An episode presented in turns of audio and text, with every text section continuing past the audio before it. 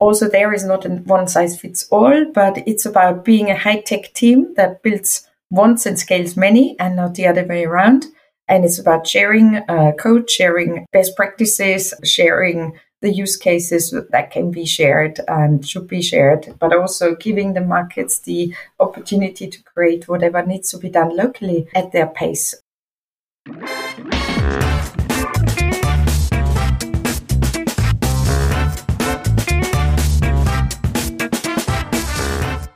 Hello and welcome to the Data Culture Podcast. I'm Carsten Bange, founder and C E O of BARC, and my guest today is Cornelia Schaurecker.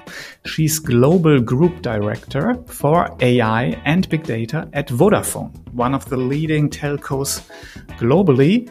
And based in London, she's running a very big team of data scientists. What we'll learn from her is how to generate value from A I, how to organize such a big team, how to start with identifying the right use cases and end with actually operationalizing and scaling them across the globe. We also talk about some other important topics like A I for good, A I ethics, and how to actually build and enforce the according policies to stay ethical if you have data from three hundred million customers. Obviously, that's an important topic. Enjoy the episode. We learn a lot from all her experiences. Hi, Conny. Hi, Carsten. Good to see you again. Absolutely. We know each other for ten years, we just discovered. And exactly. We go back to Volkswagen Data Lab times. That was exactly. really, really interesting. One of the forerunners here in Germany in terms of uh, applying A I in an enterprise context. And you have stayed in that topic. So w- what's happening today in your life? What what topics are driving your daily agenda? By the way, Carsten, let me really start by by thanking you for helping me uh, ten years ago to, to build up uh, as a founder and co-director the Data Lab from scratch for all the Volkswagen brands. So you brought great partners to the table. And if you're asking what, what is driving us now, it's similar topics. It's really how to deliver value from A I and from data. Don't do PowerPoints, but really build those data products. And when they work, experiment, but when they work, really scale them up uh, fast to the appropriate markets or, you, you know, use case areas and deliver the business value. That Absolutely. Has been driving me now for, for the last ten years in, in the automotive industry and now since four years in the Vodafone Group um, in the telco industry.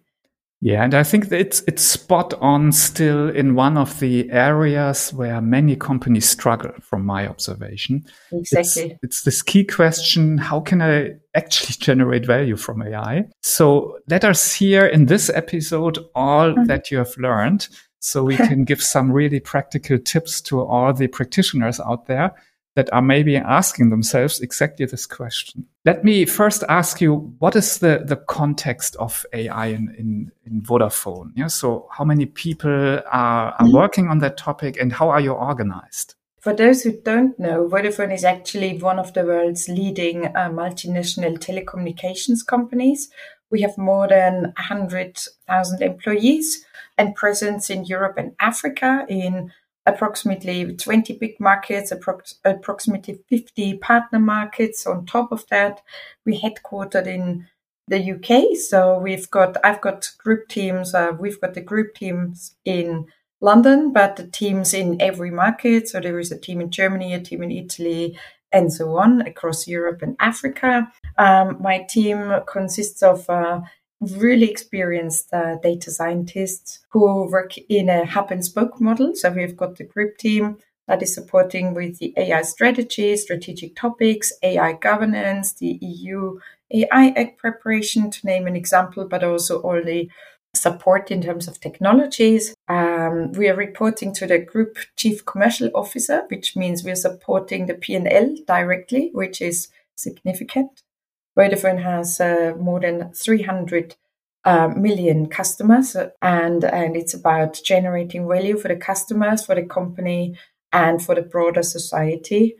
The team, if you add them all up, are almost three hundred data scientists. And as I said, they are situated across our entire footprint. We work together as one team. We work together completely integrated.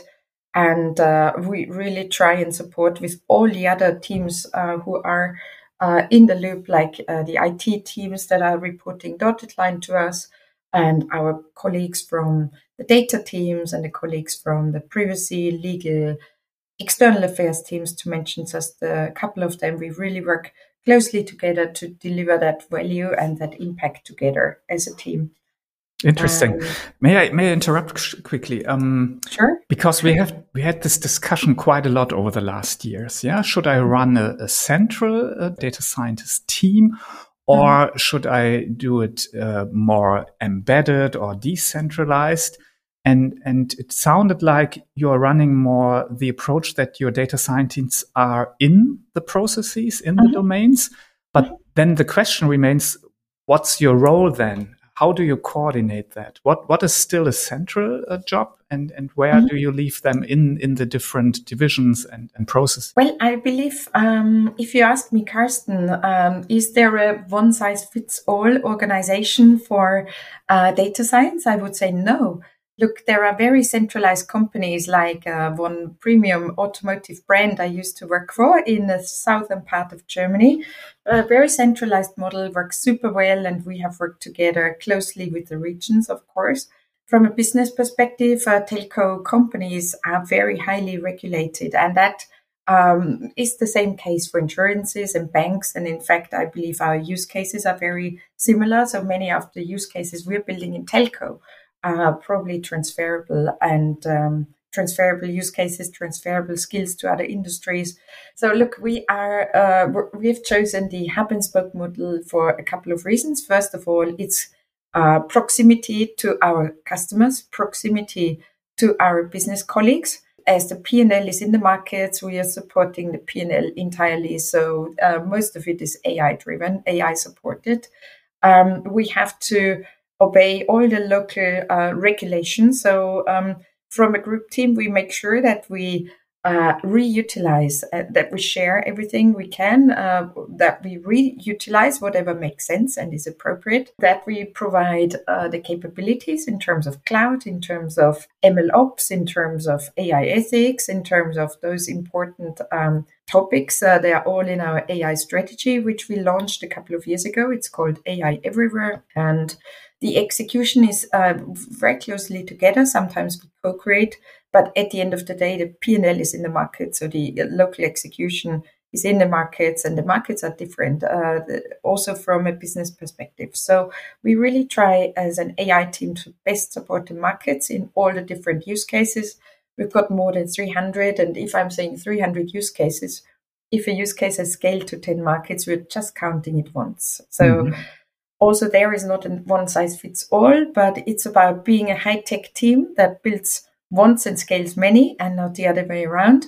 And it's about sharing uh, code, sharing best practices, sharing the use cases that can be shared and should be shared, but also giving the markets the opportunity to create whatever needs to be done locally at their pace, and try to best support them as an enabler from, from the group side. Interesting. Before we talk about use cases, um, you, you mentioned I T is reporting to you, or I T teams are reporting to your dotted mm-hmm. line. You mm-hmm. also mentioned, obviously, data teams. You need data to be able to do your job. Uh, mm-hmm. How's how's that working? Is that then organized in the same way, or how do you collaborate with those important functions that you need? How do we collaborate between all those functions? Well, we don't have a C D O in the company, which makes sense for the way we are organized. We have a global group data governance steering committee, and I'm a member of that. Uh, and other members are the data people, and um, the privacy people, and the cyber people, and tech people. So we do that together. So um, all together, we are the group uh, data governance team, which looks after the most important topics, which is, for instance, high value, high risk data, how to build data governance for the markets, how to best prioritize our capabilities. Uh, let me give you one example. Real time is expensive. So which data do we need in real time for which use cases, and what should be prioritized? This is discussed together uh, because um, we need the buy-in, the large buy-in, and to also we need to, uh, in a smart way, really prioritize our resources uh, in the right way. As you could call it, we don't call it like that internally quite yet, but it is uh, data product portfolio management. And we are prioritizing the enablers uh, accordingly. Actually, um, that was one of my questions. So are you also um, organized in or thinking in a way that data is a product? So data products, and you just mentioned yes. it. And how do you live that? Is that a complete cycle of a product ownership? Is mm-hmm. that something that's accepted internally? And now with many companies looking at the data mesh, one of the big questions is how do I actually um, get to a state where decentrally built data products are actually being shared so that we everyone knows about them and that people are open to share them, and maybe then they they create contracts and agreements how to use them, how to to publish and provide them. How how do you organize that? Oh, this would be a very complicated answer. I don't think I can answer that in a half an hour podcast. But look, we've got internal data products, and for those we don't need contracts, and those ones are covering the biggest part of the use cases. And then there are Uh, there is an entire team, which is a great team, that is looking after external data products, uh, which we monetize. And of course, for those, there are contracts and everything, obviously, because we're working for local governments, we're lo- working for transport providers and so on. So there are proper contracts on board, um, which we do not need internally, because probably um, it's really all about our go-to-market, our speed, and the quality of, of our solutions uh, predominantly, and not the small print in internally. Does that make sense? Sure. And there, whilst there are many local use cases, there are also a couple of global use cases.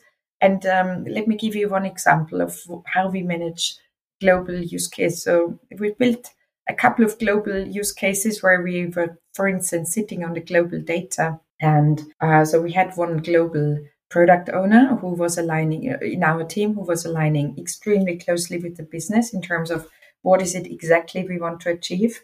And then uh, we're working in agile. So we've got agile uh, teams, and we're really trying to come up with first solutions fairly quickly and then test them, experiment, measure, do A B testing, thinking end to end in terms of, for instance, if it's a marketing topic, Uh, and then trying to improve every time. Uh, so, and this is done by the product owner and the entire team in close collaboration with the business owner.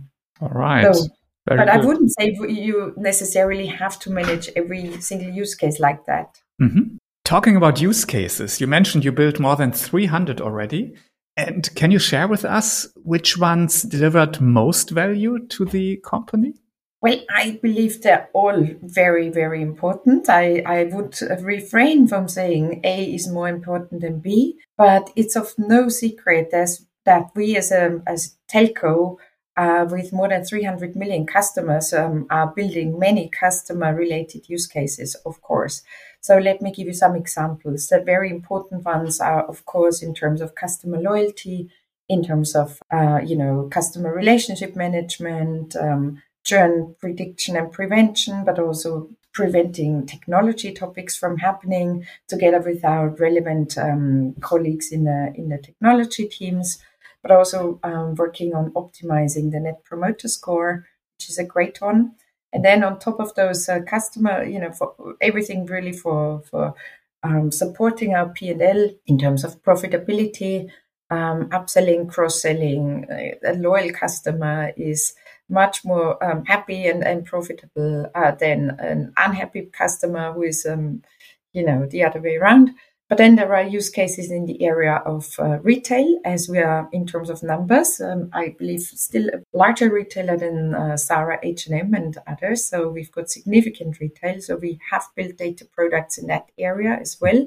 Not just one, but six for the market retail teams to give them uh, A I-powered decision support. So the decision is done by the local retail managers, but we provide them with the top six business-relevant questions mm-hmm. uh, so they can decide best how to further develop uh, the retail in their respective market. And then there are other use cases, for instance, smart CapEx. You know that uh, telco is investing significantly in the optimization of the networks and where to best put the money from a technology, but also especially from a, a customer perspective, uh, together with other teams. It depends on the market here, how we are, how we are co-creating those use cases. And their use case is in customer finance, in fraud, and in many other topics, to mention just a few. And on top of that, I would like to mention that we are also not just doing um, use cases uh, to optimize our business. We are also really proud to do use cases for social good. Let me give you some examples. Um, so the team has historically helped to um, support the uh, Bill and Melinda Gates Foundation in you know, uh, working on the malaria front. And this has enabled us to help a lot in the COVID support for local governments, for the E U Commission, for the World Bank, especially in Africa, but also institutions like the I M F to really make something, um, have an impact from a social good perspective in our countries.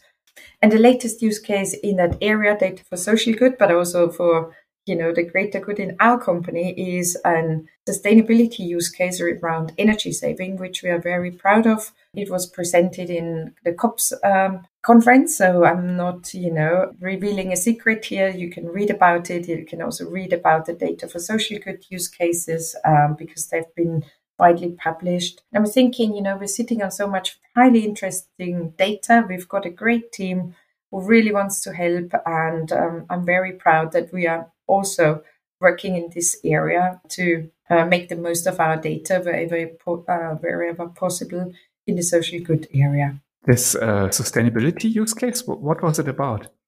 Uh, our U K team uh, has looked into energy, and we found out that we can uh, support if we have all the data together. So uh, together with the network team in the U K, our U K team built a, a big data lake uh, for the energy data. We had to really start there because it, um, some of the data sources weren't really there at the beginning. It took some time, but now we can really predict and um, do several use cases. It's not just one use case. So we can support the, the network teams in really ensuring that they can best optimize their energy footprint in terms of uh, networks and so on.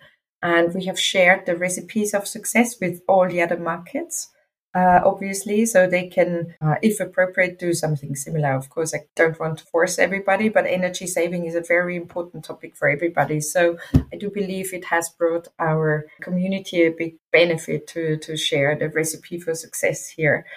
Very Just good, very good. A similar business uh, topic. Uh, have a read. Uh, there is more online. Uh, just Google it and you'll find uh, more information. Now, some companies still struggle a little bit with identifying the use cases that mm-hmm. really generate value in the mm-hmm. end.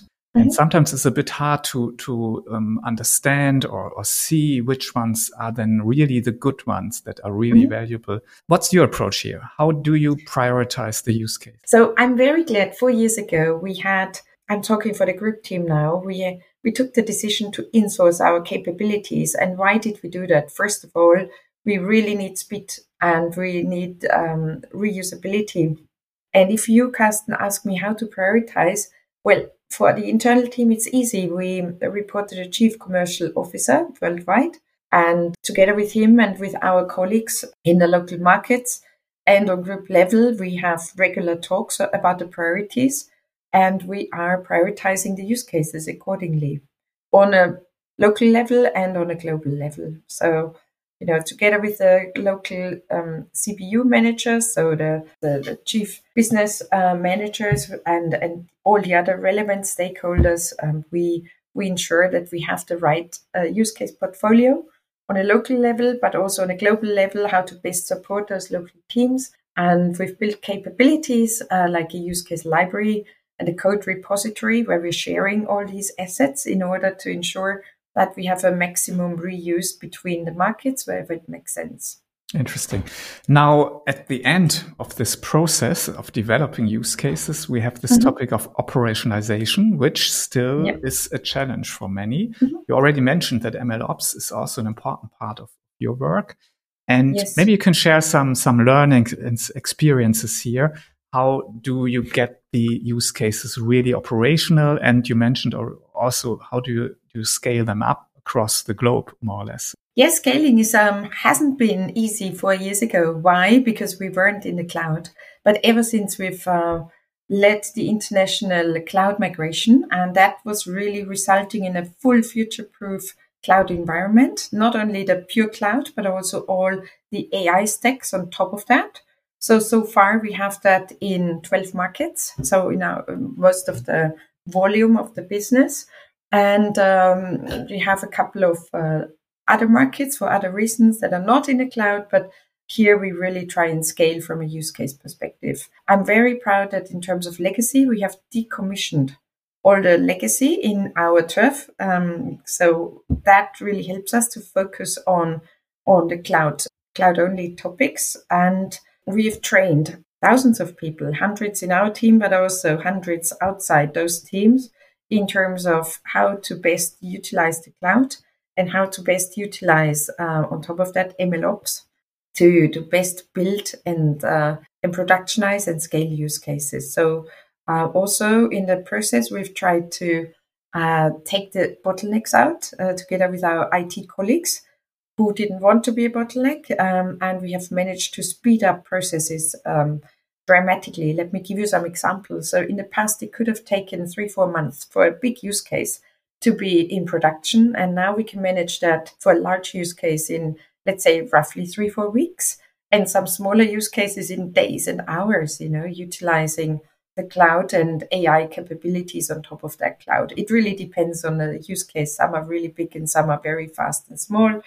But, you know, factor ten or even more, you, you can potentially scale up things. But then there are also topics that, of course, are not automatable and they can they can slow you down still. But here we try and uh, work together closely from a colleague perspective in terms of ensuring that if we really build and productionize it really fast, we can hopefully also scale it fast. Very often it's organizational topics that just can't be automated, need to be overcome together. Absolutely, absolutely. Thanks for sharing that. You also mm-hmm. mentioned A I ethics as an important mm-hmm. part of your work. That maybe you can share with us um, what that actually means for you. Yeah. So what is what is it practically? Do you have guidelines yes. for your data scientists, or what what do you do there? So why is responsible A I and A I ethics for us very important? Uh, it's our customers. If you have three hundred million customers, you have to ensure the privacy, the security, and the, the you know the appropriate approach in terms of our models.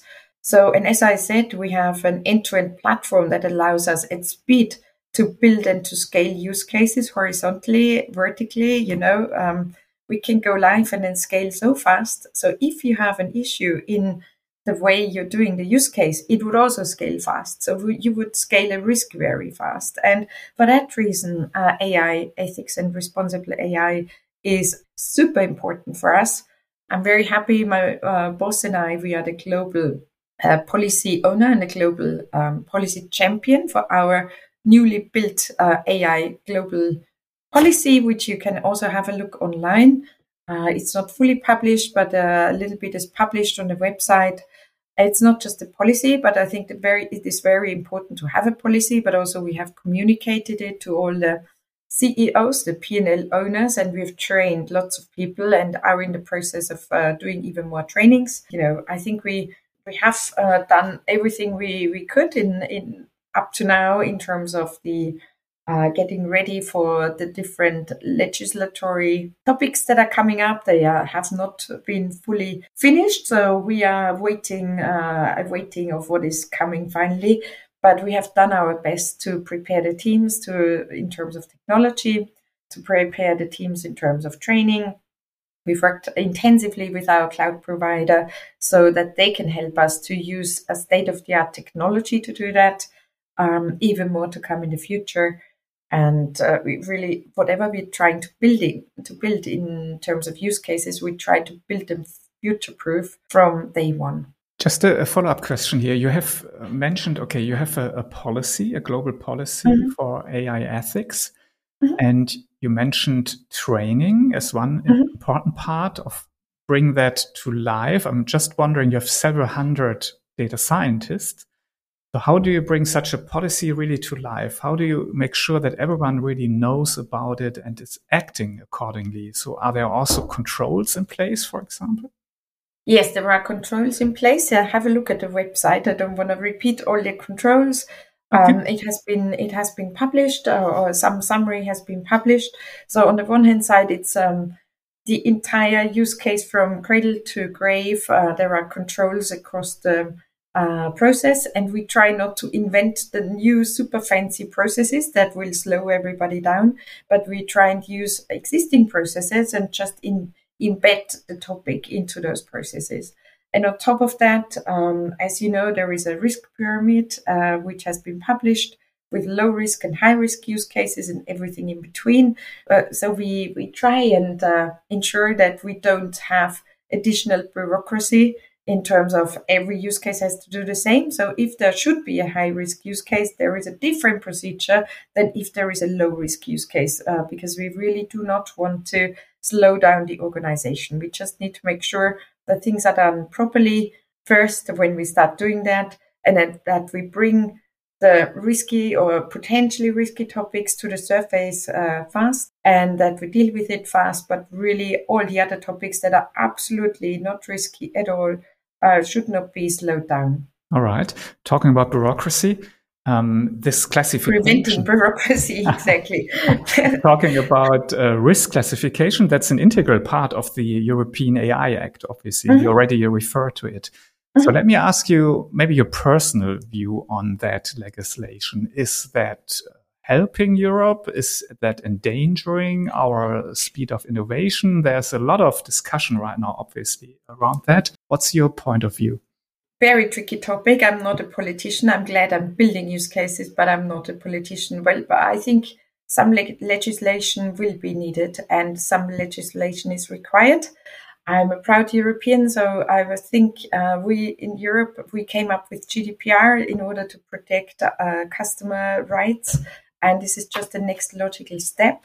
However, um, there has been lots of public outcry that uh, startups in Europe will potentially not be competitive anymore. We are not a startup, we are a company with one hundred thousand people, but also for us it's important that we're not um, being slowed down. Uh, but if I was a startup, you know, we have significant resources here. Uh, we work together as a team with everybody, not just my team, but really big. But we've, we've developed the policy over a year ago, uh, one and a half years ago, with quite significant team from all different domains, lawyers, um, you know, um, experts in, in terms of data protection, external affairs, you know, ethicists, um, the, uh, external partners who are supporting governments in in that topic. We have had the pleasure to really bring all the experts on board, and it, of course security and I T and everybody was involved. Just imagine you're a startup with three people or ten people. How will you do that? Mm-hmm. And then all the other startups in America, they apparently do not have that at the moment. So will you be competitive if you're building something in G P T at the moment? Some are unregulated, uh, and even in Europe, we've got the U K with a different uh, upcoming regulation. So I would also be a little bit concerned. Hopefully, this concern doesn't materialize, but I would be concerned about the startups who are bringing lots of innovation, and hopefully they are not slowed down, and hopefully Europe is not shooting itself in, you know, in its foot with that regulation in terms of in, still enabling innovation and not losing competitive edge against other regions on the planet, which uh, do not have that legislation. But I know um, I don't envy the politicians. Um, I know it's a very diff- difficult decision at the end of the day. Overall, it does make sense, but the devil is always in the details, right? Mm-hmm. Absolutely. You just mentioned G P T, and let us end this podcast with that topic because everyone's mm-hmm. talking about it, obviously.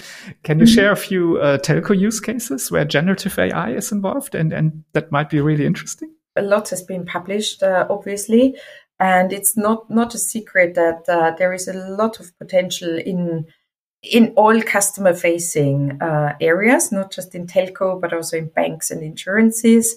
So for telco, the biggest proportion, I'm looking at the numbers here for telcos overall, somebody has said almost forty percent of the benefit will come from customer experience use cases. And uh, my colleagues are working on the chatbot Toby, for instance.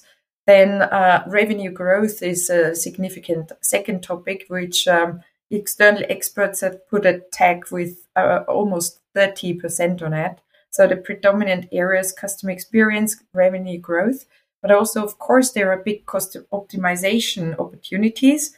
And again, I'm not saying uh, Vodafone now, but um, there's a lot of talk about how you can better develop I T solutions now, you know, uh, in mm-hmm. terms of coding. I've I've recently joined a conference in uh, in London this week where Gartner said by twenty twenty-five, fifty percent of the coding could potentially be reduced uh, utilizing G P T. And then on top of that, of course, there is a huge, you know, customer service. Obviously, let me go back to that. The Uh, what are the use cases in customer service? It's uh, obviously chatbots, it's translation, upsell, cross-sell, you know, supporting marketing and creative stuff and back office tasks. Then potentially, of course, in terms of process optimization, cost optimization, revenue growth, there are a lot of topics, including network optimization, fraud prevention, but then also um, I T topics are very interesting. I, I, I think there's a lot uh, of opportunity in terms of um, coding. And then look, if you look at um, solutions like, for instance, Microsoft Copilot, wherever it can be fully utilized, and also there we will see differences across the countries. Probably in countries that can adopt all the functions, it will support everybody in the entire organization uh, to really um, focus more on the most important things and really uh, have efficiency gains and, and uh, speed gains. Um, and then, of course, in terms of uh, last use case, maybe is in training and education, also in telco. I've seen in London in the latest uh, C D O gathering this week that many are using it for internal training and internal information purposes already. And I'm not speaking telco here. I think I, I see that already. And and then there are, of course, lots of finance use cases with J P. Morgan, who who has already um, published um, how much they have built already. Mm-hmm. And I think this is just a snapshot. So much more will evolve over the time. But, but I believe for us who are all about the customer, it's really about customer-facing topics and internal topics, how to best serve the customer. All right. Thanks so much, Conny, for sharing all these uh, use cases, but also all your experiences around how to generate value from A I. It was really great to get all this experience and, and your information here. And let me say really thank you for that. All the best to you. Pleasure. I hope to speak to you soon again. Speak to you soon, Carsten. Thanks again for your support ten years ago. It's great to do this, you know, ten years in A I. Um, had we had the G P T ten years ago, that would have been amazing. But it's really great how things are evolving so fast. And I do look forward to speaking again with you on um, what's next. You know, there is a lot coming up, uh, so much more we can do now. And absolutely. Exciting time. Thanks for having me here. All right. Bye-bye, Conny. All the best. Bye. Take care.